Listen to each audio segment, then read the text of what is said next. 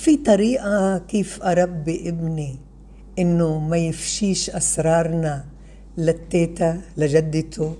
جدته بس تشوفه بتقول له وين رحتوا امبارح؟ مين زاركو؟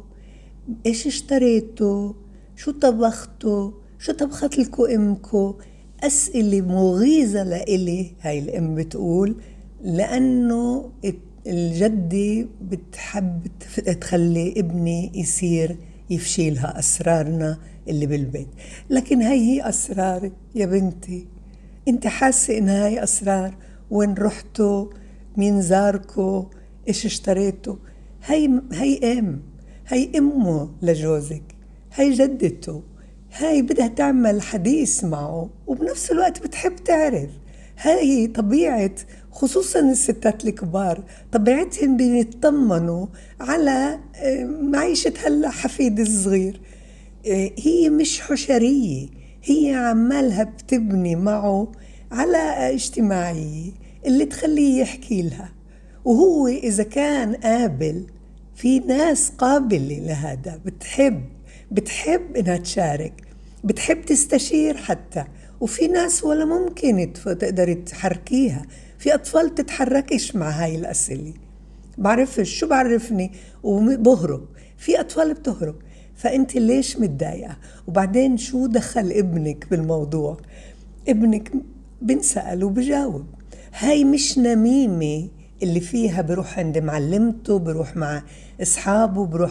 هاي هون برد على أسئلة كأنه قاعد بعبي استمارة. والجدة بتسألش شو حكوا الماما والبابا؟ شو سمعت؟ شو بيحكوا؟ تسأل على أمور يومية ببرنامج يومي أكل وشرب وزيارات ورحتوا فأنت ليش خايفة؟ حتى بالعكس لازم تدعميه ولازم تقولي له قديش أنت بتحبي علاقته مع التيتا. هاي مش أسرارك. أسرارك لما بروح بنقل شو حكيتي أنت وأبوه إشي اللي أنت بدكيش إياه بدكيش حدا يعرفها. هاي أسرارك. وإذا كأنك بدك هاي الأسرار ما يعرفهاش بدك تحافظي عليها أنت وجوزك في إنه هو ما يعرفهاش. لأنه الأطفال بتحب كتير تكتسب معلومات. تحب كتير حب الاستطلاع.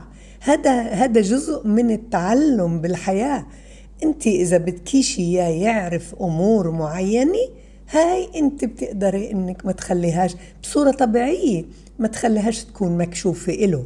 أما إذا وين رحنا مين أكلنا شو أكلنا مين طبخ أنت بتحكيها لجدته.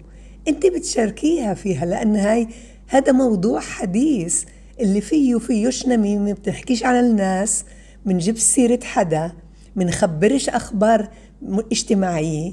إحنا منحكي عن حياتنا اليومية للجدي وبتتصوريش قديش الجدي بتكون مبسوطة لما بتشاركيها بإنه مع ابنها أنت مبسوطة وإنك أنت قاعدة بتعملي طبختي هذا كتير حلو رحتوا مع بعض اجى لعندكم هذا كتير بساعدها على إنها هي يطول عمرها وتكون مبسوطة في انكم أنتم مبسوطين.